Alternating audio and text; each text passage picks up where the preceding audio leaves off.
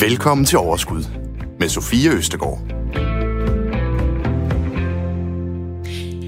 Hvad nu hvis der kom et aktiekrak i morgen? Er det overhovedet en god idé at investere sine penge lige nu? Eller bør man i virkeligheden vente lidt? De sidste par dage, der har jeg faktisk selv gået og overvejet, om jeg måske egentlig lige skulle have solgt nogle af mine aktier. Ja, faktisk så havde jeg lovet mig selv, at jeg skulle sælge nogen, men så var det, at jeg ikke lige fik det gjort. Det her, det er programmet Overskud med mig, Sofie Østergaard. Og hvis du har lyttet med før, ja, så har du også godt hørt den sådan helt klare opfordring fra mig og fra mine gæster. Kom i gang med at investere nu, hvis du ikke allerede er i gang. Men lige nu der tyder meget jo faktisk på, at aktiemarkedet det går en turbulent tid i møde. I starten af september, der tog det amerikanske marked et markant dyk, og måske kan kursfaldet blive skubbet yderligere til et, ja måske til et regulært krak på aktiemarkedet. Corona presser fortsat markedet, og så lurer der altså også lige et amerikansk præsidentvalg sådan lige lidt derude. Hvad har det her betydning? Men som vi også skal snakke om i dag, så er det måske lige præcis, når der er kursfald, at du kan finde nogle rigtig gode deals på aktiemarkedet. I dagens program, der skal vi tage temperaturen på aktiemarkedet med det helt store termometer. Vi kigger ud i verden, og vi taler om, hvad et aktiekrak overhovedet er for en størrelse, og hvordan det kan påvirke dig som investor. Og ikke mindst, hvordan du skal forholde dig til den her sådan meget ubestemmelige grå sky, der lurer forude. For du kan faktisk alligevel selv gøre ret meget for at stå godt økonomisk. Og med mig i studiet i dag, der har jeg blandt andet dig, John. John Stihøj. Velkommen til. Tak skal du have. Du er investeringsrådgiver og direktør i firmaet Aktieinfo. Dejligt, at du vil komme i dag, altså helt fra Kolding også. Gerne. Det er øh, en, øh, en hyggelig tur i toget, går jeg ud fra. Men øh, endnu hyggeligere, at du står her nu. Så det er dejligt. Og ved siden af, der har vi besøg af dig, Tine Joy Danielsen. Hej. Chefstrateg fra øh, PFA. Tak, fordi du også vil komme i dag. Selv tak. Ikke helt fra øh, Kolding, men fra Malmø. Nu øh, skal jeg lige have styr, helt styr på øh, mikrofonerne her. Så burde der være styr på det. Vi øh, skal jo snakke om det her i dag. Det kan jo godt virke for nogen lidt dystert og også usikkert, og måske også i virkeligheden øh, en smule skræmmende. Jeg kan godt forstå, hvis der er nogen, der ikke er sprunget ud i det der med at investere øh, endnu, som jo i, i sig selv kan være ret grænseoverskridende, i hvert fald svært at kaste sig ud i. Med, med, med den udsigt, og sådan som verden er lige nu, kan det måske være endnu sværere. Men øh, inden vi øh, taler om det, så kunne jeg godt tænke mig lige at høre, John, vil du ikke prøve at forklare, du er investeringsrådgiver. Øhm, hvad består dit arbejde i? Jamen altså mit arbejde, det er jo, at øh, jeg har et firma, der hedder Aktieinfo, og øh, vi lever af at formidle viden og råd og tips til øh, private investorer og, og virksomhedskunder, som, og det koster penge, altså køber et abonnement hos os, og så får de deres, eller får de via os, vores vurdering af, hvordan øh, skal man investere i øjeblikket, hvilke aktier skal man investere i, og, og hvad skal man holde sig fra? Fordi det at investere, det er at tage nogle valg, men det er også nogle gange at tage nogle fravalg. Det kommer vi lidt tilbage til, øh, når vi senere, jeg, senere skal tale om øh, strategi, for eksempel. Ja. Men det er det, som, øh, som, som mit virke det er, og det har jeg beskæftiget mig med nu i snart 20 år i aktieinforegi. Og øh, inden da har jeg faktisk også været ansat i øh, Skandinavisk Banker i Luxembourg som investeringsrådgiver i syv år. Og øh, ja, jeg har efterhånden beskæftiget mig med det her i, i 40 mm. år efterhånden. Og hvordan, hvordan laver I jeres øh, analyser? Jamen, det er det hårde arbejde. Vi skæler aldrig til, hvad andre mener. Vi går selv ned og kigger på øh, de enkelte selskaber, når vi laver en analyse. Altså det er gå ind og, og, og læse om selskabet, forstå selskabet, forstå produkterne osv., og, og så danner os vores egen holdning til det her. Og det er meget vigtigt det her med, at det er vores egen holdning. Altså vi kigger ikke på, hvad andre siger. Vi siger, hvad vi mener. Og derfor er vi også nogle gange markant anderledes end det, som man hører fra måske en, en, en investeringsrådgiver i en bank i dag. Men det er det, der er fordelen og styrken, mener jeg, i, i det setup, vi har i Aktieinfo. Så det er sådan, hver dag så finder I nye aktier. Nu skal de her lige have en uh, tur i analysemaskinen, og så kommer der et resultat ud af det, og så ud fra det finder I ud af, om I vil anbefale at købe den eller ikke. Det kan man godt sige, ja. Ja. Og Tine, du er chefstrateg i PFA. Ja. Vil du prøve at forklare, hvad det, hvad det går ud på? Det vil jeg meget gerne. Jamen, det betyder, at øh, jeg sidder med til at øh, være med til at lægge investeringsstrategien for alle vores øh, pensionskunders øh, opsparing. Og øh, min tilgangsvinkel til det, det er, at jeg skal have styr på makroøkonomien, så jeg har ansvaret for at danne PFA's syn på, hvordan ser vi egentlig væksten øh, udforme sig, hvad betyder corona, hvad betyder et præsidentvalg, og hvilke påvirkninger får det så på aktiemarkedet. Så når du siger makroøkonomi, Ja. Vil du lige prøve at forklare, hvad, hvad er det sådan helt det, Jeg sidder konkret? faktisk op i en helikopter og kigger ud over hele verden, og det er, det er ikke kun finansmarkederne, det er også, hvordan går det egentlig i de enkelte lande. Det er politiske begivenheder. Det kan sågar også være, når vi for eksempel får et eller andet, der kan påvirke finansmarkederne. Uanset hvad det er, om det så er et vulkanudbrud på Island, eller om det nu, hvor vi befinder os i en coronakrise, altså en sundhedskrise, jamen hvad kommer det egentlig til at betyde for, hvordan væksten i vores økonomi, den kommer til at udforme sig fremadrettet? Og hvilken påvirkning vil det så få på for eksempel aktiemarkedet? Og går I så ud, øh, altså er det så stadigvæk enkelte aktier, som I ligesom Ja, det er det hele, men vi er jo, vi, vi er jo øh, mange ansatte. Der, der er nogen, der sidder specielt kun og kigger på aktier øh, i vores investeringsteam. Så er der nogen, der kigger på obligationer, nogen, der kigger på valuta okay. og så videre. Og jeg sidder så og kigger, og på, kigger på, på de økonomiske udsigter og de politiske udsigter. Okay, så det I er ligesom et team, så, så, hvor I så får kigget på det hele? Ja, med, vi, vi, vi investerer i, i meget bredt øh, i de finansielle markeder, og også i, øh, i ejendommen, for eksempel fast ejendom osv. Ja. Er det ikke sjovt? Jeg får allerede sådan en lille smule sådan, jeg ved ikke, om hjertebanken, eller jeg bliver sådan, jeg får lidt samme fornemmelse, som når jeg skal til møde med min bankrådgiver, at jeg sådan står over for to, som har sindssygt meget styr på det her, og jeg er overdrevet bange for at stille dumme spørgsmål. Men det er jo lige præcis det, som det her øh, program, det handler om. Og det er jo bare øh, det har I heldigvis. Jeg har lige stået med jer begge to uden for døren, og I har begge to sagt, dumme spørgsmål, de findes ikke bare, kom med dem. Det gør de ja. heller ikke. det gør de ikke, nej. Det er jeg sindssygt glad for, at vi er enige om. Huha, det bliver lidt uh, sved under armen her. Nå, men uh, er der nogle ting, som, sådan nogle, som jeg ikke må tale om? Altså, uh, forstår I, hvad jeg mener? Er der, er der nogle regler for, at uh, jeg må ikke tale om den her del, fordi det kan... Uh, altså, Ja, jeg, jeg har jeg, hørt nogle gange, at der er sådan nogle regler. Bankreguleringen i dag betyder jo, at jeg for eksempel ikke må anbefale enkeltaktier. Jeg må gerne anbefale regioner, altså lande, at man skal kigge på aktierne der, øh, eller brancher, sektorer, men jeg må ikke gå ned og sige en eller anden specifik aktie, køb eller sælg den. Hvorfor? Det er simpelthen øh, reguleringen efter finanskrisen, som gør, at man skal beskytte investorerne, øh, fordi at der ud fra den opfattelse af, at der ikke et råd, som kan dække alle investeringskunder øh, bredt. Fordi at der er forskel på, hvordan man tænker, hvilken tidshorisont man har, mm. øh, hvordan ens øh, andre investeringer ser ud, så hvordan passer det hele ind i det store billede ved den enkelte person. Okay. Ja. Hvad med dig, Jen? Det er det samme, der gør sig gældende. Øh, jeg er så ikke øh, bange for en gang imellem at så sige min mening. Øh, hvis jeg nævner en aktie her i dag, som... Øh, som jeg taler positivt om, jamen så øh, skal jeg også love med det samme, at hvis jeg selv ejer den aktie, så skal jeg nok give, øh, give besked om, at den ejer jeg selv. Fordi så kan I ligesom, lytterne jo ligesom sige, jamen han er måske lidt farvet af, at han selv har den her aktie. Så, og, og er interesseret i, at mange køber den. Ja, det altså, kunne det, det, kunne være sådan det kunne det være. Ja. ja. Så, så det skal man altid passe på med. Og så skal man opføre sig ordentligt generelt. Ja, ordentlighed er vigtigt. Du lytter til Radio 4. Som I jo også lige hørte mig fortælle i introen til programmet, så, øh, så sker der altså ret mange ting ude i verden, og det er vist ikke kun mig, der kan frygte, at det kan komme til at påvirke aktiemarkedet. I hvert fald, hvad jeg har sådan forsøgt at følge med i, så er sådan noget, har sådan noget som pandemier og præsidentvalg, øh, det har altså også en stor indflydelse på, øh, på aktiemarkedet. Og øh, det skal vi tale om øh, lige om et øjeblik, men lad os lige inden øh, lige få helt på plads, Tine. Et aktiekrak Altså, at aktierne falder. Hvad, hvad er et aktiekrak? Hvad er definitionen af et aktiekrak? Ja, vi, vi arbejder jo med to begreber inde i, i, i investeringsverdenen, når vi kigger på, øh, på aktiemarkedet. Det er bullmarkedet og bærmarkedet. Og bullmarkedet, det er, når aktierne de stiger, og ikke bliver afbrudt af et fald på mere end 20 procent. Og et bæremarked, jamen det er, når aktierne de falder fra en top, Altså, nu har vi lige haft en aktietop her, en ny rekord i det amerikanske aktiemarked, og så er aktierne faldet, og de er faldet med øh, lige over 7 procent her i september.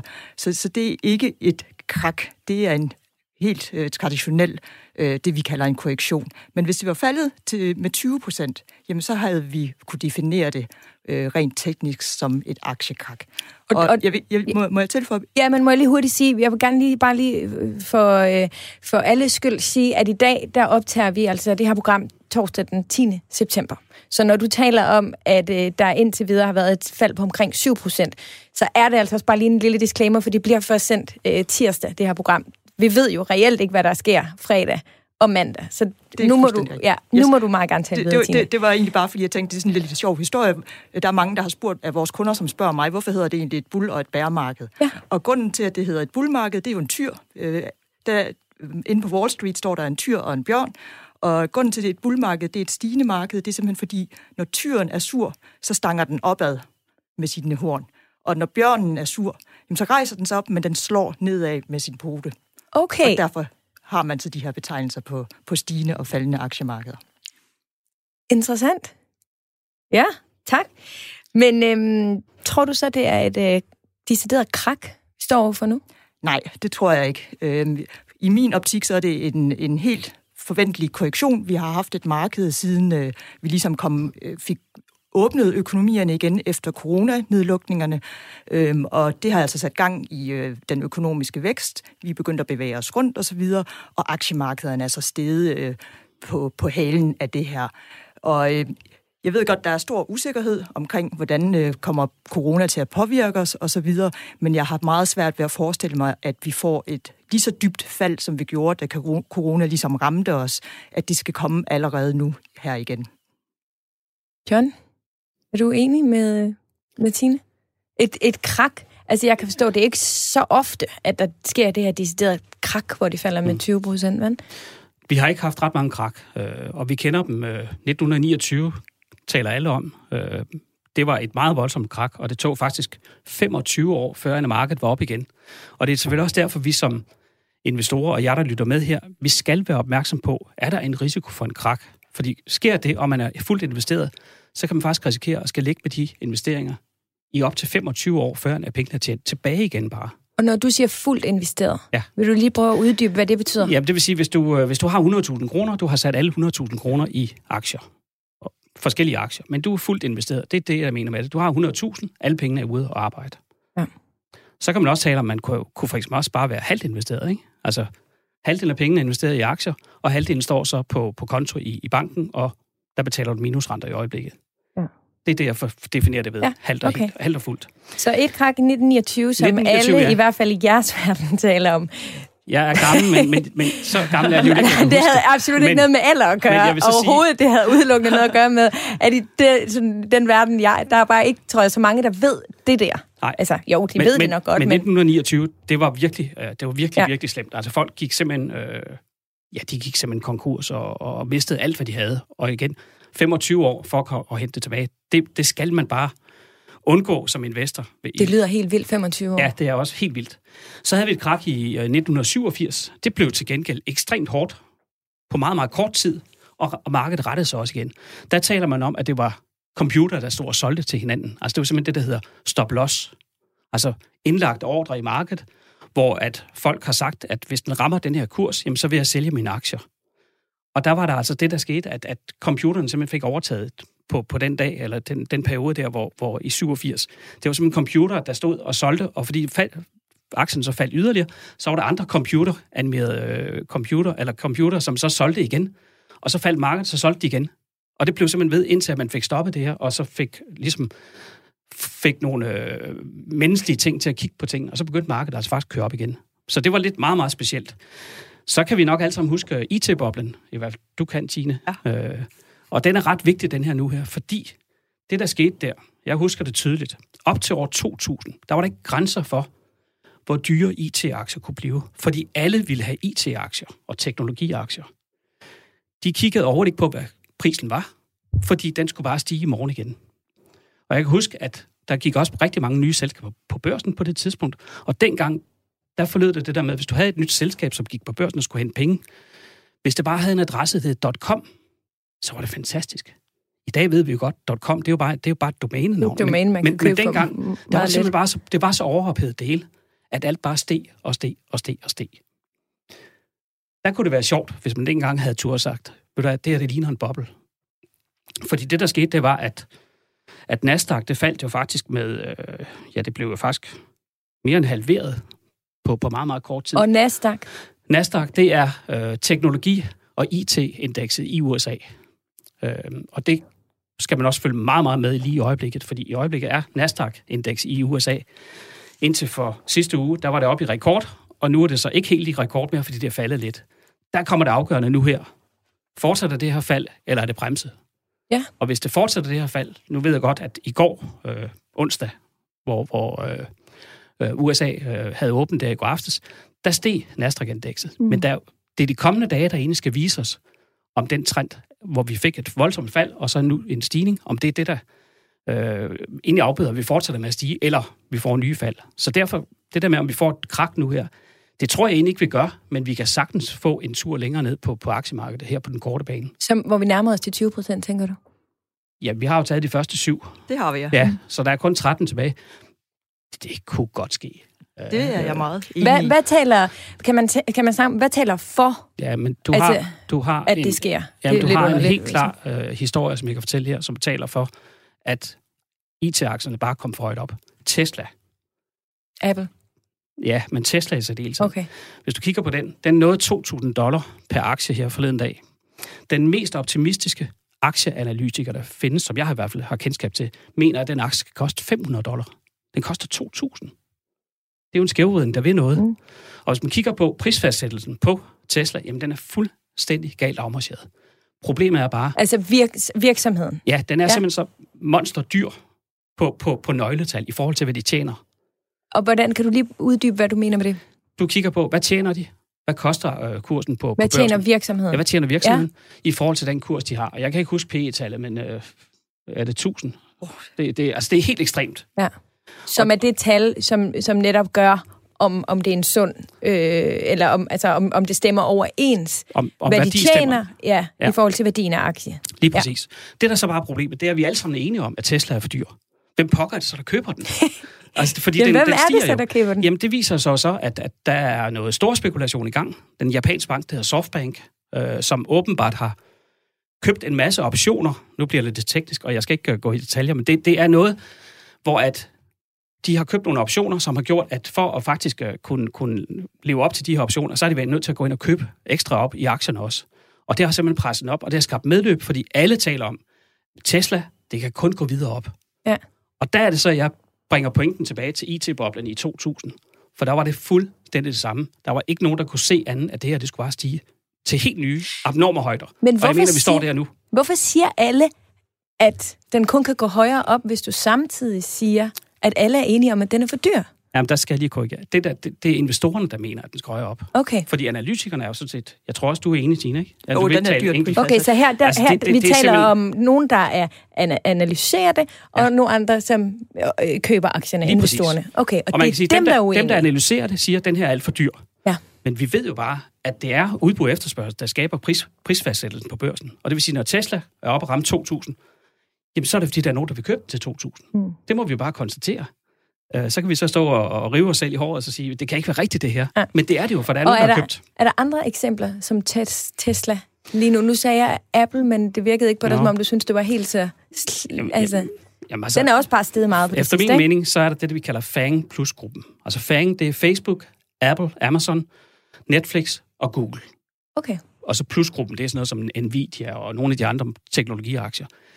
De er bare meget, meget dyre. I hvert fald øh, Facebook er ikke så dyr, Google er heller ikke så dyr, men, men Apple er heller ikke så dyr. Men, men sådan noget som Netflix, den handler på altså, de der nøgletal, som mm. jeg måske ikke lige skal bruge meget tid på at fortælle om her i dag, men på nøgletal er den bare ekstremt dyr. okay. Og, og der er det Så- så, så så- spørgsmålet, det- det er kan mere- det blive ved det her? Det giver mere mening, at Mm. den har haft så stor en stigning end Tesla, hører jeg dig sige. Ikke Netflix. Ikke Netflix. Nej, den er okay. også alt for dyr. Men de andre sådan nogenlunde. Ja, så det er i ja, hvert fald ikke, det altså, taler ikke altså- nødvendigvis for et krak. Apple, det er jo, det er jo et selskab, som øh, gang på gang leverer det, de, de stiller i udsigt. Og jamen, vi ved jo selv, nu kommer de med, jeg tror det er den 15. øh, Der holder de et eller andet roadshow, eller ikke roadshow, men sådan en præstationsshow, hvor de viser nogle nye øh, iPhones. Og jamen, jeg ved jo godt, at mine egne døtre, de skal da have den der telefon, fordi den kan en lille smule mere, end den, de havde i forvejen. Mm. Jeg skal ikke. Jeg kan sagtens klare mig med den, jeg har, men, men Jeg skal. ungdommen, ja, du skal også have den, ikke? Du er også yngre end mig. Så er jeg også ung. Du- Jeg skal ja. også Du skal også, ja. det- Det, det er en ung det får du betalt for, ikke det? Nej, det gør jeg ikke. Nå, okay. Nå, øhm, ja, og vi kommer tilbage, hvor vi taler lidt mere sådan, øh, specifikt om brancher øh, og om aktier. Det gør vi lidt senere. Men jeg kunne godt tænke mig lige at høre, hvad taler mere for, at vi står over for det her store fald, Tine? Hvad med sådan noget som øh, præsidentvalget, som jeg nævnte? Er der noget der, eller pandemien, øh, corona, er der nogle af de ting, som også kan gå ind og have en indflydelse på Øh, altså faktisk så har jeg en teori, og det er jo bare noget, jeg sådan har hørt lidt rundt omkring, og jeg aner ikke en skid om, om det overhovedet holder vand. Men jeg kunne godt tænke mig lige at bringe den på, på bordet. Nu er jeg blevet lidt mere selvsikker. I gør mig, I gør mig trygge. tak. Det var godt. Det gør ikke noget. Her øh, under øh, hele nedlukningen og sådan noget, der har jeg bare hørt tale om, at mange af dem, som måske vil gå til fodbold, eller spille på fodboldkamp, eller spille på andre ting, spillefugle, måske har puttet nogle penge over i aktiemarkedet, for eksempel. Udover det har jeg også øh, øh, en, en tanke om, at nogle af de her hjælpepakker har været med til at holde en lille smule kunstig øh, gang i vores økonomi, som måske også har en påvirkning. Måske er der nogle konkurser og nogle øh, andre tal, som bliver påvirket, som på en eller anden måde også kan holde øh, markedet lidt kunstigt op. Hvad siger du til det, Tine? Det er jeg meget enig i. Øh, hvis vi betragter verdensøkonomien som en patient, så er vi stadigvæk sengeliggende. Vi har et drop i armen, og det drop det bliver fyldt med stimulanser fra centralbankerne over hele verden. De her store øh, opkøbsprogrammer af statsobligationer, og de bliver øh, øh droppet er fyldt med finanspolitisk stimulans fra alverdens regeringer også. Så, så ja, vi, vi lever på... Øh, på nogle steroider eller noget, noget øh, bedøvende, smertestillende, som, som skal sikre, at øh, verdensøkonomien ikke ryger ned i en dyb, dyb krise, som kommer til at minde om øh, for eksempel finanskrisen, vi havde øh, øh, i slutningen af, af nullerne, eller ti, ja, det sidste årti, ikke? Og, øh, eller den store depression. Og indtil videre ser det ud til at lykkes, fordi at de har kastet sig massivt ud med redningskranse og penge, jamen så har de altså understøttet væksten, den økonomiske aktivitet, og i hvert fald også øh, aktiemarkederne. Øh, fordi at alle de penge, som er blevet stillet til rådighed via de her store øh, statsobligationsprogrammer, jamen de skal ud et eller andet sted i systemet, og de kører altså ind på aktiemarkedet, fordi det ikke er attraktivt at investere i det sikre, vi normalt ellers altid har haft, statsobligationer. Mm. Så der er altså nogle penge, hvis du vil have et positivt forventet afkast, jamen så er du nødt til at påtage dig noget risiko og gå ind på for eksempel aktiemarkedet. Fordi som, som, der også, som John han sagde, jamen du får 0 i rente Ja. på, på din bank, eller, eller Ja. Skal du betale renter for at have penge stående. Ikke? Så, så hvis du vil have et afkast, jamen, så er du simpelthen nødt til at gå ind på aktiemarkedet. Så, så der er helt klart, at det, det er det, jeg kalder, det er min veninde Tina, there is no alternative øh, til risikofyldte øh, aktiver Ja. som aktier, ikke? Hvis, hvis du vil have noget afkast Ja. for dine penge. Og eftersom jeg siger, det er udbud og efterspørgsel, så hvis der er flere, der efterspørger det, jamen Så stiger prisen. Så stiger prisen, ja. Du lytter til Radio 4. Det gør du, og det her det er programmet Overskud med mig, Sofie Østergaard. Og med i studiet, der har jeg i dag øhm, Tine øh, Choi Danielsen, som er chefstrateg. Det er faktisk lidt et svært ord at sige. Du må du have øvet dig på meget, Tine, hos PFA. Og John Stihøj, som er investeringsrådgiver og direktør i Aktieinfo. I dag der handler det om aktiekrak, og vi er blevet lidt klogere på, at ja, aktiemarkedet er i en turbulent øh, fase. Det er alle enige om. Spørgsmålet er nok ikke, om der kommer et aktiefald, men snarere om, hvor stort det bliver i den her omgang. Men betyder det så, at øh, jeg så skal sælge mine aktier? Eller skal man faktisk lade være med at investere lige nu? Det er øh, det, vi skal øh, tale lidt om nu. Og inden vi gør det, så kunne jeg godt tænke mig at stille et spørgsmål, som jeg ikke ved, hvor meget I præcis skal sige, men I er de rigtige at spørge det om. Hvordan, hvor, hvor meget, altså, hvornår sker det her? Hvornår sker det her fald, Tine? Hvis jeg vidste det, så stod jeg ikke her. Så sad jeg simpelthen på en eller anden tropeø og nød alle de penge, jeg havde tjent, hvis jeg Men kunne du forudsige ved det bedre end mig. Så hvad tænker du? Nej, jeg vil sige så meget. Vi, vi ved jo historisk, at der kommer korrektioner. Og en af de vigtige ting, som vi ved, det er, at historisk, det årlige gennemsnitlige afkast på at investere på et aktiemarked, det ligger på 6,7 procent. Det er Ja. en professor, der hedder Siegel, som fandt ud af det, derfor blev den også kaldt Siegels konstant. Og det gælder altså uanset om vi kigger på det amerikanske eller nogle europæiske aktiemarkeder. Så ved vi også, at aktier har den egenskab, at de vender tilbage til det her gennemsnit på 6,7 procent. om øh, årligt afkast. Hvis, hvis man ser dem sådan enkeltvis, eller hvad? Nej, øh, aktiemarkedet. Ja, aktiemarkedet, bredt, et okay, aktieindeks bredt, ikke? Mm. Og det betyder, at når vi ved det, jamen, så ved vi, at øh, nu har vi haft et kæmpestort fald her i forårsmånederne på øh, lige knap omkring 30 procent. Jamen, det trækker jo så øh, afkastet her i år ned. Så ved vi, at i fremtiden, på et eller andet tidspunkt, jamen, så skal vi have nogle afkast, der er meget mere positive for at kompensere for det her store fald. Altså at hele tiden at trække os ind imod de her 6,7 procent. Altså, jeg har nogle gange en oplevelse af, at det faktisk sådan også lidt dag til dag altså kan ændre sig. Altså, det hvis, sagtens? hvis det tirsdag har haft Yes. et, et, altså, hvis det tirsdag har været en lidt rød dag, hvor det er faldet lidt, jamen så er onsdag ofte en god dag, hvor det stiger lidt. Ja. Er I enige med mig i det? Ja, meget. Ja, Altså, okay. man, man, man skal jo forvente, når man går ind på aktiemarkedet, at, at der er udsving. Mm. Så, så det skal man gøre sig klart selvfølgelig, at det ikke er én vej, den ene vej, eller, eller op eller ned, eller noget som helst. Der er frem og tilbage, Ja. og det er lige præcis den risiko, man løber, når man investerer. Ja. Og så løber du selvfølgelig den risiko, at du kan risikere at tabe de penge, du investerer. Men vi er jo allerede faldet en lille smule, John. Ja, det er ikke ret meget. Det er ikke ret meget. Det er meget sjovt. Du siger 6,7 procent i gennemsnit afkast. Jeg står her faktisk med noget data. Siden finanskrisen sluttede 12. marts 2009, der begyndte vi at stige efter finanskrisen. Der er vi steget 325 procent på 138 måneder. Ja. Vi æder med med foran vognen. Wow. Ja, og det er også derfor, vi får de her korrektioner. For Ja. ja. på et eller andet tidspunkt skal vi have, at markedet styrtdykker for at korrigere ja. det der fænomenale afkast, vi har haft siden finanskrisen. Men når I så siger det, mm. så, så, så kan man måske, i hvert fald som, som sådan øh, re- relativ øh, rookie-investor, ny investor som, som mig, og som mange af dem, der lytter med, kunne man jo måske godt få en idé om, at så er det vist bedre, at jeg holder mig fra det, og øh, accepterer en enten lidt minusrente eller ingen rente i banken, fordi hvis, hvis, altså det du siger der, John, det lyder jo helt vanvittigt. Altså, så skal der snart ske en eller anden form for korrektur. Hvad gør man så som ny eller investor i det her marked? Kan man stadigvæk lave, øh, kan man stadig lave en god investering? Ja, det gælder bare om at finde de rigtige aktier, som kan være, som kan være resistente mod et, et stort kursfald. De er bare meget, meget svære at finde. Men, men for eksempel, nu siger du det der med, om, om, om du skulle sælge de aktier, du har købt. Du skal også nogle gange måske kigge på din portefølje. Nu taler foregriber måske lidt strategi, men, men det gælder jo om at kigge på, hvad er det for nogle aktier, jeg har i mit depot. Men jeg vil meget gerne tale strategi nu. Så Ja, kom okay. endelig Jamen, så- med så- så al så din sige, idé til strategi. Du stiller sådan set lidt spørgsmål. Skal, skal du gå ud af markedet nu her? Øh, jamen, Skal jeg fortælle dig helt konkret, hvad det handler om for mig? Ja, det er meget gerne. Okay. Det handler om, at jeg øh, startede med at handle aktier i marts øh, sidste år. Ikke? Så det er gået relativt, eller det er gået rigtig godt. Det er faktisk gået virkelig godt. Det, Mm. det har du også lige øh, Mm. fortalt. Øhm, og jeg havde så en strategi, som sagde, øh, når, hvis jeg kommer over den her procentdel øh, i stigning, så sælger jeg. Og det Og det gjorde har du så jeg. gjort, ikke også? Det gjorde jeg for to uger siden. Og så lå den sådan lige lidt over, lige lidt under, lige lidt over, lige lidt under. Og så, så solgte jeg ikke. Og nu står jeg og har tabt næsten faktisk lidt over 10 procent i forhold til for to uger siden. Men du har stadigvæk plus. Jeg du stadigvæk plus. Men punkt nummer et, når du har en strategi, og det er super godt, du har en strategi. Det skal alle have. Meget enig. Og jeg, er den skrevet ned? Eller sidder den kun op i hovedet på dig? jeg har, jeg har et Excel-ark med hver Fedt. eneste aktie, hvornår jeg købte den, og jeg har endda skrevet ned, hvorfor jeg købte den, Ja. hvem, hvor jeg havde hørt om den hen, hvad den kan, hvad den gør. Øh, så jeg, jeg, var, jeg var simpelthen så god. Jamen, det er så godt, det der. Og ved du hvad, der er så få, der gør det der.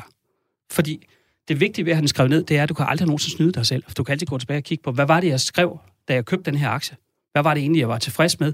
Hvorfor købte jeg den? Du vil kunne lære noget af, hvis nu, at det viser, at den her aktie, den ikke er steget. Så kan du gå tilbage og så sige, hvor var det, jeg fejlede ved egentlig at købe den aktie her? Men den menneskelige tankegang, det er jo, at hvis vi nu kommer ud for noget ubehageligt, så vil jeg hellere glemme det.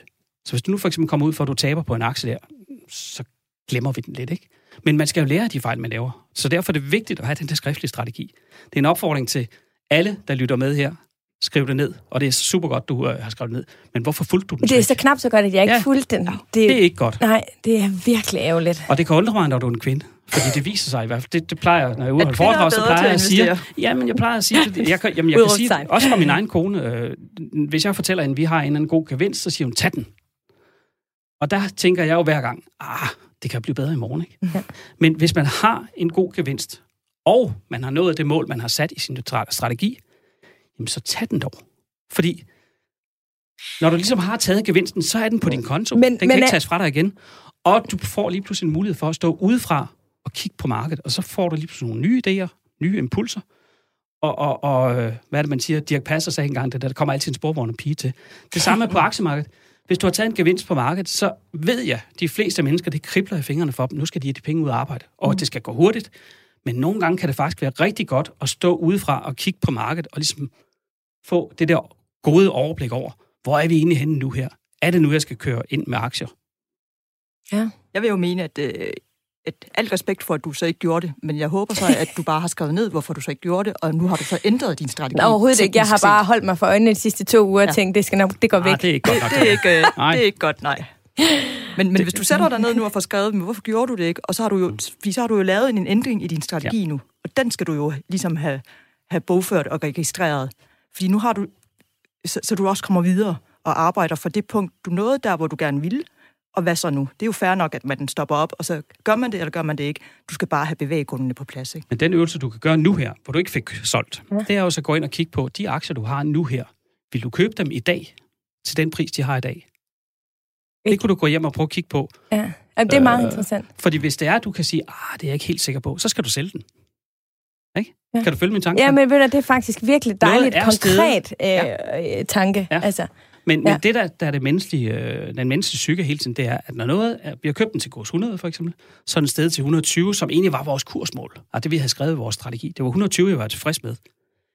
Men de færreste, de vil sige, at jeg er tilfreds, når nu er den oppe i 120, nu skal den op i 125. Og når den er i 125, skal den i 130, og pludselig kommer det krak, som så gør, at den ligger nede i 80. så, så mere vil have mere, det er farligt. Grådighed, og grådighed, det er det værste ord, der findes på aktiemarkedet. Men Du lytter til Radio 4.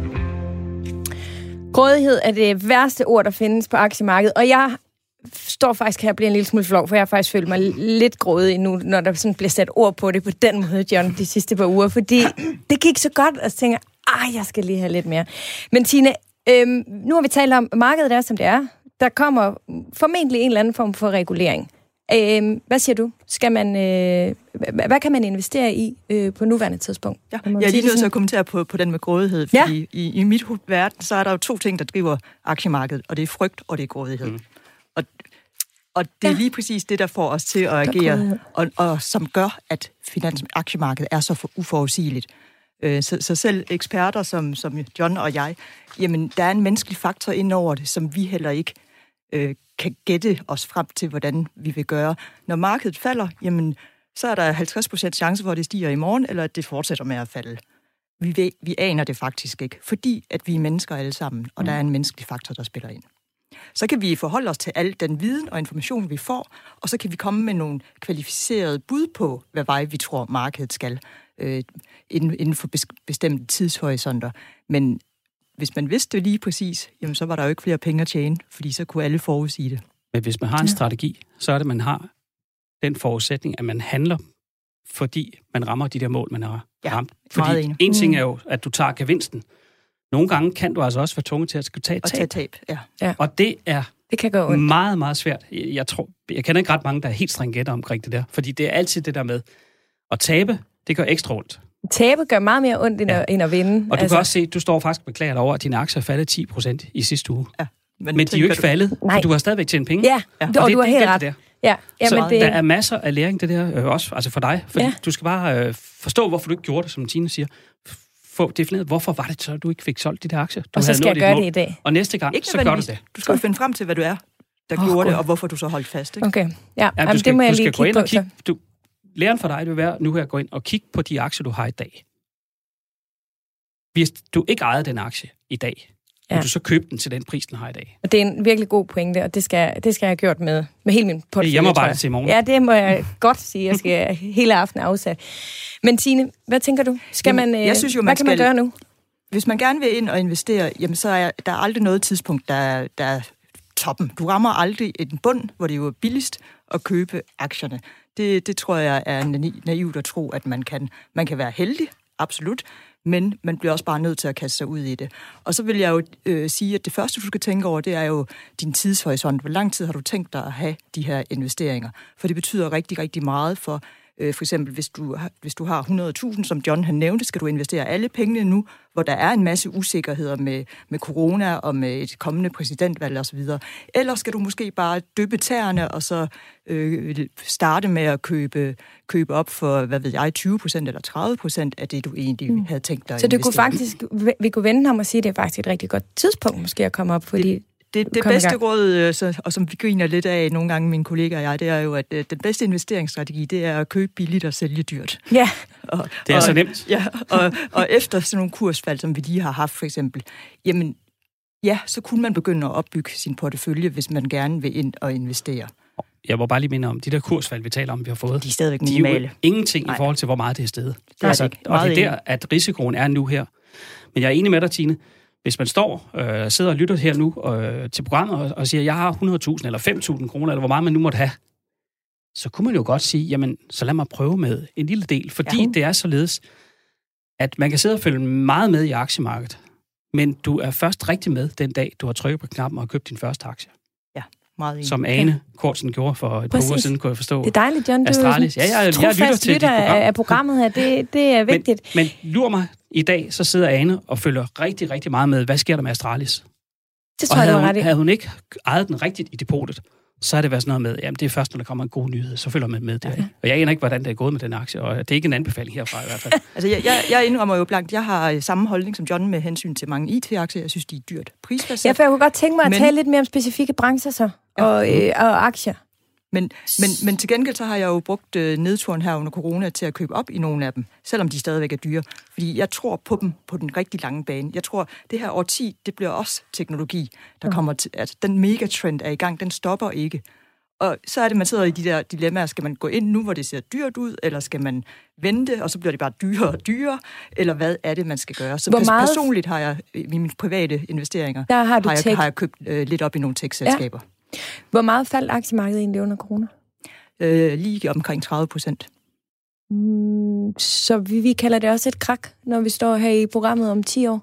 Ja, det vil vi kalde det. Ja. Øh, som en, ja. Okay. Det, der så er forskellen på det her krak, og nogle af de tidligere, vi har talt om, det er, at vi er ekstremt hurtigt, hurtigt kommet tilbage. tilbage igen. Ja. Og derfor er der nok en tilbøjelighed til at måske glemme, at det her var et krak. Øh, mm. Fordi det var bare sådan en blop på vejen, ja. bump på vejen. Ikke? Men hvad har vi så ellers? Tech er du lidt inde på, Tina. Det kunne måske være et godt område? Ja, det vil, det vil jeg vurdere jeg, fordi at det er en udvikling, som... Øh, man, når vi sammenligner med IT-boblen op igennem 90'erne, den sprang jo i, i øh, 2000, der i starten af nullerne, øh, så ser tech jo meget, meget anderledes ud i dag. En af de største forskelle er, at modsat dengang, så tjener øh, selskaberne faktisk penge i dag. Nummer to forskel er, at hele verden er nu med inde i en digitaliseringsteknologisk øh, proces simpelthen, hvor, hvor, hvor, det, hvor teknologien den bredes ud i alle dele af, af virksomhedsverdenen, produktionen og den måde, vi agerer på i det hele taget.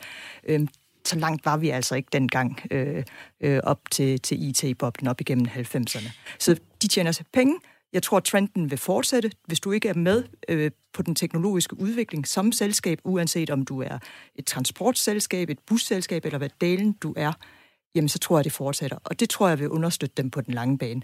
At der så kan komme en masse regulering, eller der sker noget politisk, som gør, at de eksisterende selskaber i dag ikke vil overleve. Det er en helt anden sag. Og hvor meget spiller det ind, alt det, der sker i USA lige nu, og i det hele taget også med, med boykot af Facebook og deres... Altså, der er jo et eller andet røre på den Absolut. front også, synes jeg. Kriser som den her ja. åbner jo altid op for, at der kan komme nye spillere ind på markedet.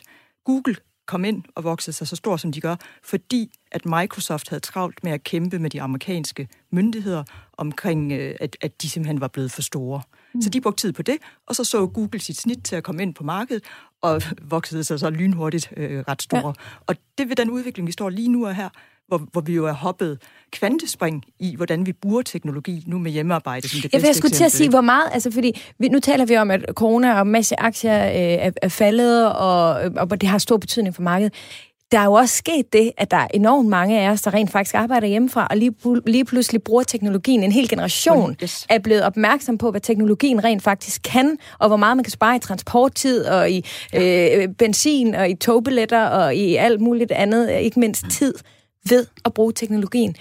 Det må også have en eller anden positiv effekt på... Det, det. det er en ny verden, det her. Ja. Ja. Og, og det er en, en ny normal. Ja. Og, og, og der kommer til at ske mange, mange ting, tror jeg. Vi så for, for eksempel forleden dag, dem, der havde øh, det, der hedder Zoom. Ja. Det er jo de der videokonferencer. De kom med et regnskab forleden dag, som var godt, og den steg 48 procent. Ja. Det er... Det er Og der lidt, men ikke så jeg det, lidt... fordi Nej, men der sidder man jeg og tænker mig, irriterer mig lige præcis, fordi det brugte jeg da. Ja. Jeg brugte det sågar i, i, mit, i mit dansestudie, hvor vi underviste øh, på Zoom. Altså, mm. det skulle man da... Ja. Men der har, jeg, altså, der har jeg så faktisk ikke overvejet, at det var et aktieselskab. Altså, hvordan, det skal man jo også lige begynde at have øjnene op for. Så, så jeg tror også, det at tech-aktierne har trukket opturen her, siden corona ramte os, det skal man ikke underkende, at der altså også ligger en stor del af det i, at øh, det, de tilbyder, er jo uafhængigt af, om vi er på vores arbejdsplads, om vi må gå ud på en restaurant eller ej. Du kan gøre alle de ting online hjemmefra, og det har selvfølgelig været positivt for dem også. Du lytter til Radio 4.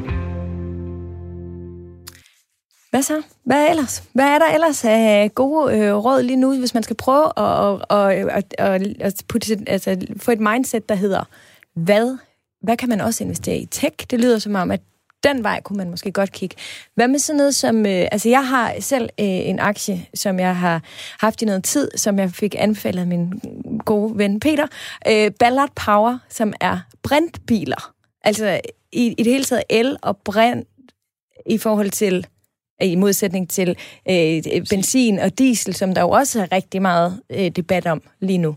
Kunne det være en, en branche, som, som måske også klarer det fint i sådan en nedgangstid, fordi der bare er et eller andet øh, fokus på det? Absolut. Der, der er ingen tvivl om, at fokuset blandt investorer, og især øh, blandt, blandt yngre generationer, millennials, øh, som stormer ud på arbejdsmarkedet og øh, nu er jo ved at købe boliger og alle de her ting, jamen de har et helt andet fokus på, på alle de her øh, øh, mere grønne øh, investeringer og på de politisk rigtige investeringer. Og, og der kan vi også se, at, øh, at de faktisk trækker fra øh, i, i de her bredere indeks, fordi fokus fra de private, blandt andet vores kunder, er større, end det nogensinde har været på det. Og det gør så også, at, at vi jo også kigger den vej, og så øh, screener efter investeringer, som er mere grønne. Og det kunne for eksempel være inden for, for øh, ja, elbiler og gasbiler og udviklingen af batterier til elbiler osv. Ja. John, hvad tænker du om det? Jamen, jeg stod bare lige og tænkte lidt på det der med den grønne bølge, og, og, og du siger, at ungdommen er meget fokuseret på det. Og heldigvis for det. Det er så bare kun, øh, når de ikke er på Roskilde Festival. De er meget grønne i hvert fald. Forstod Mm. I den? Nej, Der er det smidt rimelig meget affald øh, Ja.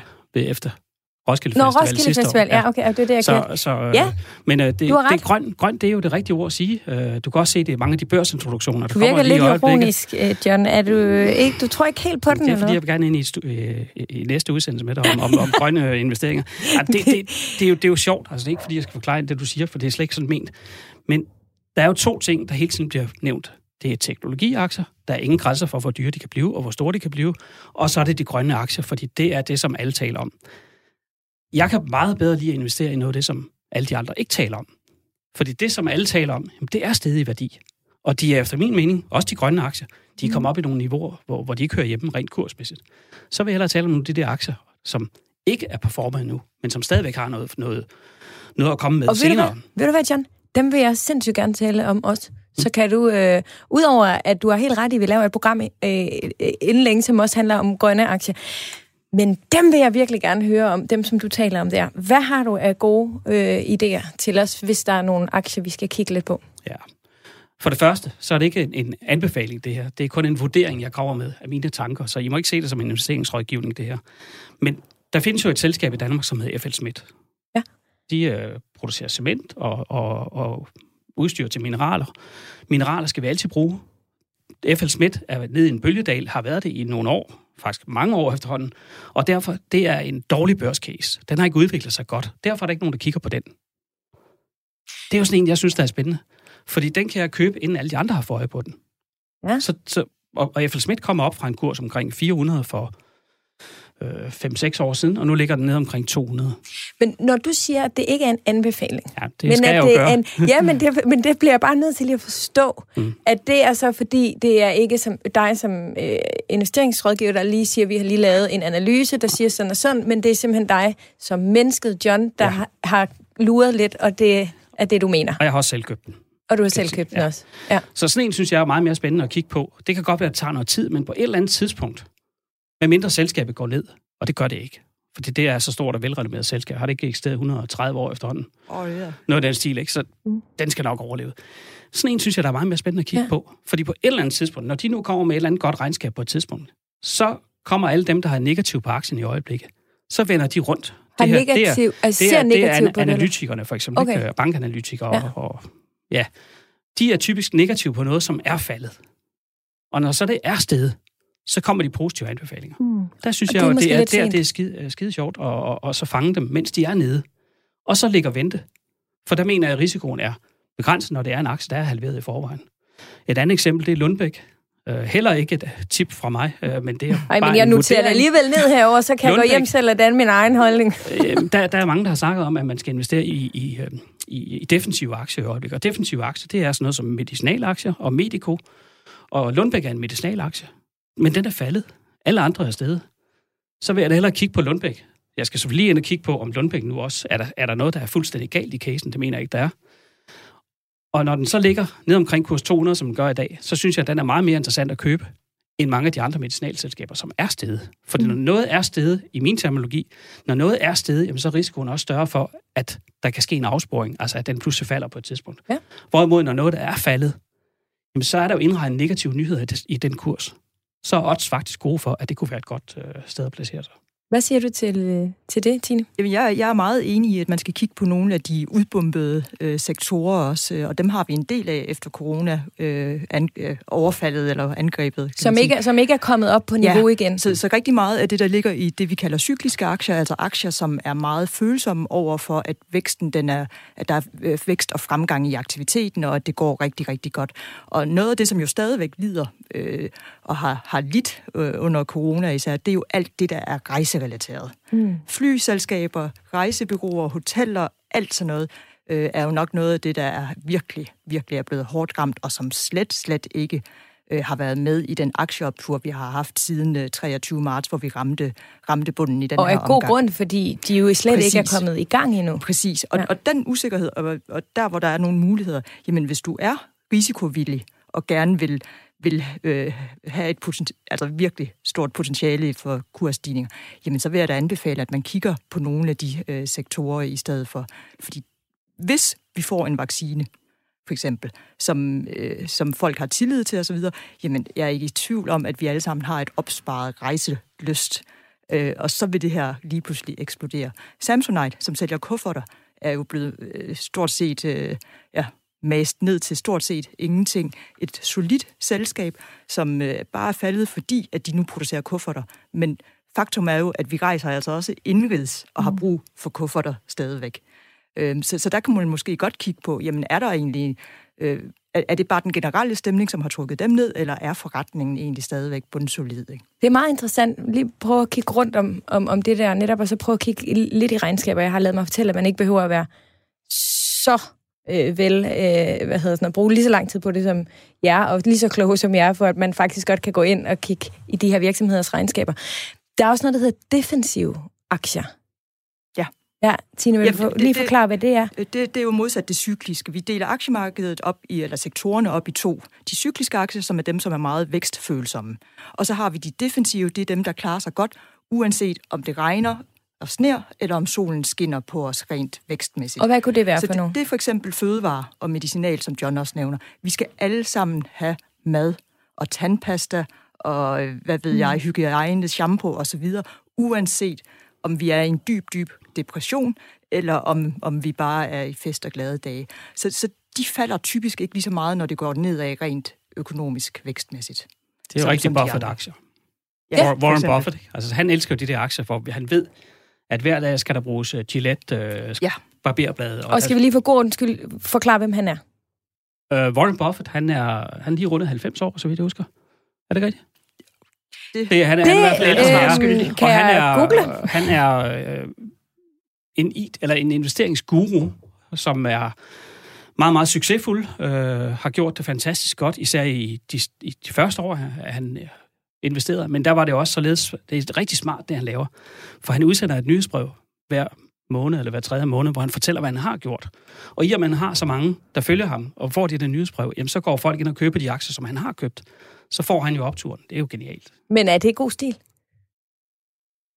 Nej. Altså, vi, har, vi andre må ikke gøre det i hvert fald. Nej, jeg skulle til at sige, var det ikke lige præcis det, I startede programmet med at sige, men, øh, men det er da smart. Og jeg kan fortælle, John, du har fuldstændig styr på det. Den det 30. 90? august, der fyldte han 90. Jeg var ikke inviteret med, desværre. Øv. Sofie, skal vi nå at tale om strategi sådan mere? Øh, hvad, Meget er gerne. Hvis, altså, Ja, ja. vi har et par minutter tilbage, Ja, ja, så kom endelig Fordi med jeg, jeg synes, det er så gode- vigtigt, det der med... Øh, nu for eksempel, jeg slynger F.L. Schmidt og Lundbæk ud. Altså, det vigtigste af det hele, inden man investerer, det er, at man selv sætter sig ind i, hvad det er, man vil investere i. Altså, du nævnte det der med at læse lidt på regnskaberne. Det kan være meget, meget svært. Men, det og virker sindssygt uoverskueligt. og det, men, men, men prøv alligevel at gå ind lige og læse om, hvad er det, det selskab laver. Du må ikke bare købe en given aktie, fordi du for eksempel har læst på Facebook, at der er en anden, der har købt en aktie, og så siger, at den skal bare fordobles. Det skriver vedkommende nok af en eneste årsag. Det er fordi vedkommende har købt den her aktie, og vil gerne have andre til at købe den også. Så pas på med det der med hype og støj på sociale medier. Gør hjemmearbejde selv. Og så skal du altså også vurdere, hvilken type investor er du. Altså, har du råd til at tabe de penge, som du investerer i aktier? For det kan man komme til. Det håber vi selvfølgelig ikke, at det sker, men du kan komme ud for, at, at du taber de penge, du investerer. Så det er meget vigtigt, at det ikke er noget med, at du står og siger, jamen, jeg har lige øh, noget overskydende, jeg skal først bruge dem om, om seks måneder. Jamen, om seks måneder, der kan de penge være meget mindre værd. Og det, det duer ikke, hvis det er til udbetaling på et hus eller sådan noget. Og så afhænger det ekstremt meget af, hvor gammel er du. Er du gammel? Og så kan man hvad, så Hvornår sige, er man hvad er gammel, gammel? Ja, men det er jo først om mange år.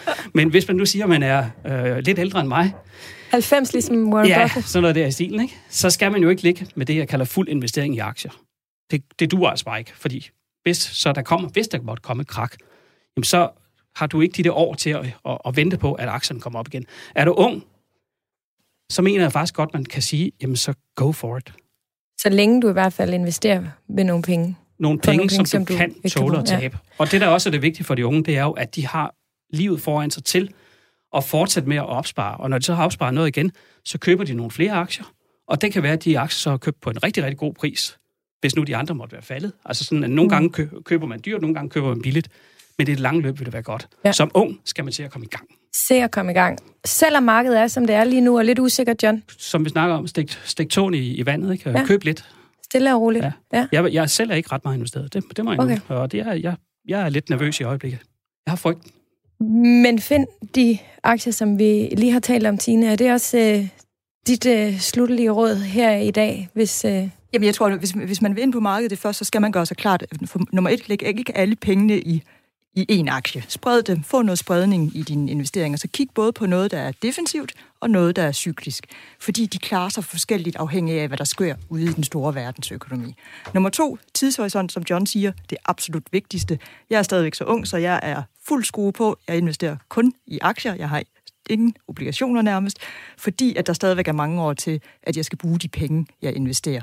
Hvis jeg nu kun havde fem år fra, foran mig, før jeg skulle pensioneres, jamen så ville jeg lægge en helt anden strategi. Så vil jeg være meget mere forsigtig. Men, hvis vi nu har fokus på det marked her, som, Ja. øh, som, som er lidt... så vil jeg nok lidt bare, så vil jeg nok bare holde fast i det, jeg har lige nu, øh, og, og ikke gøre så meget.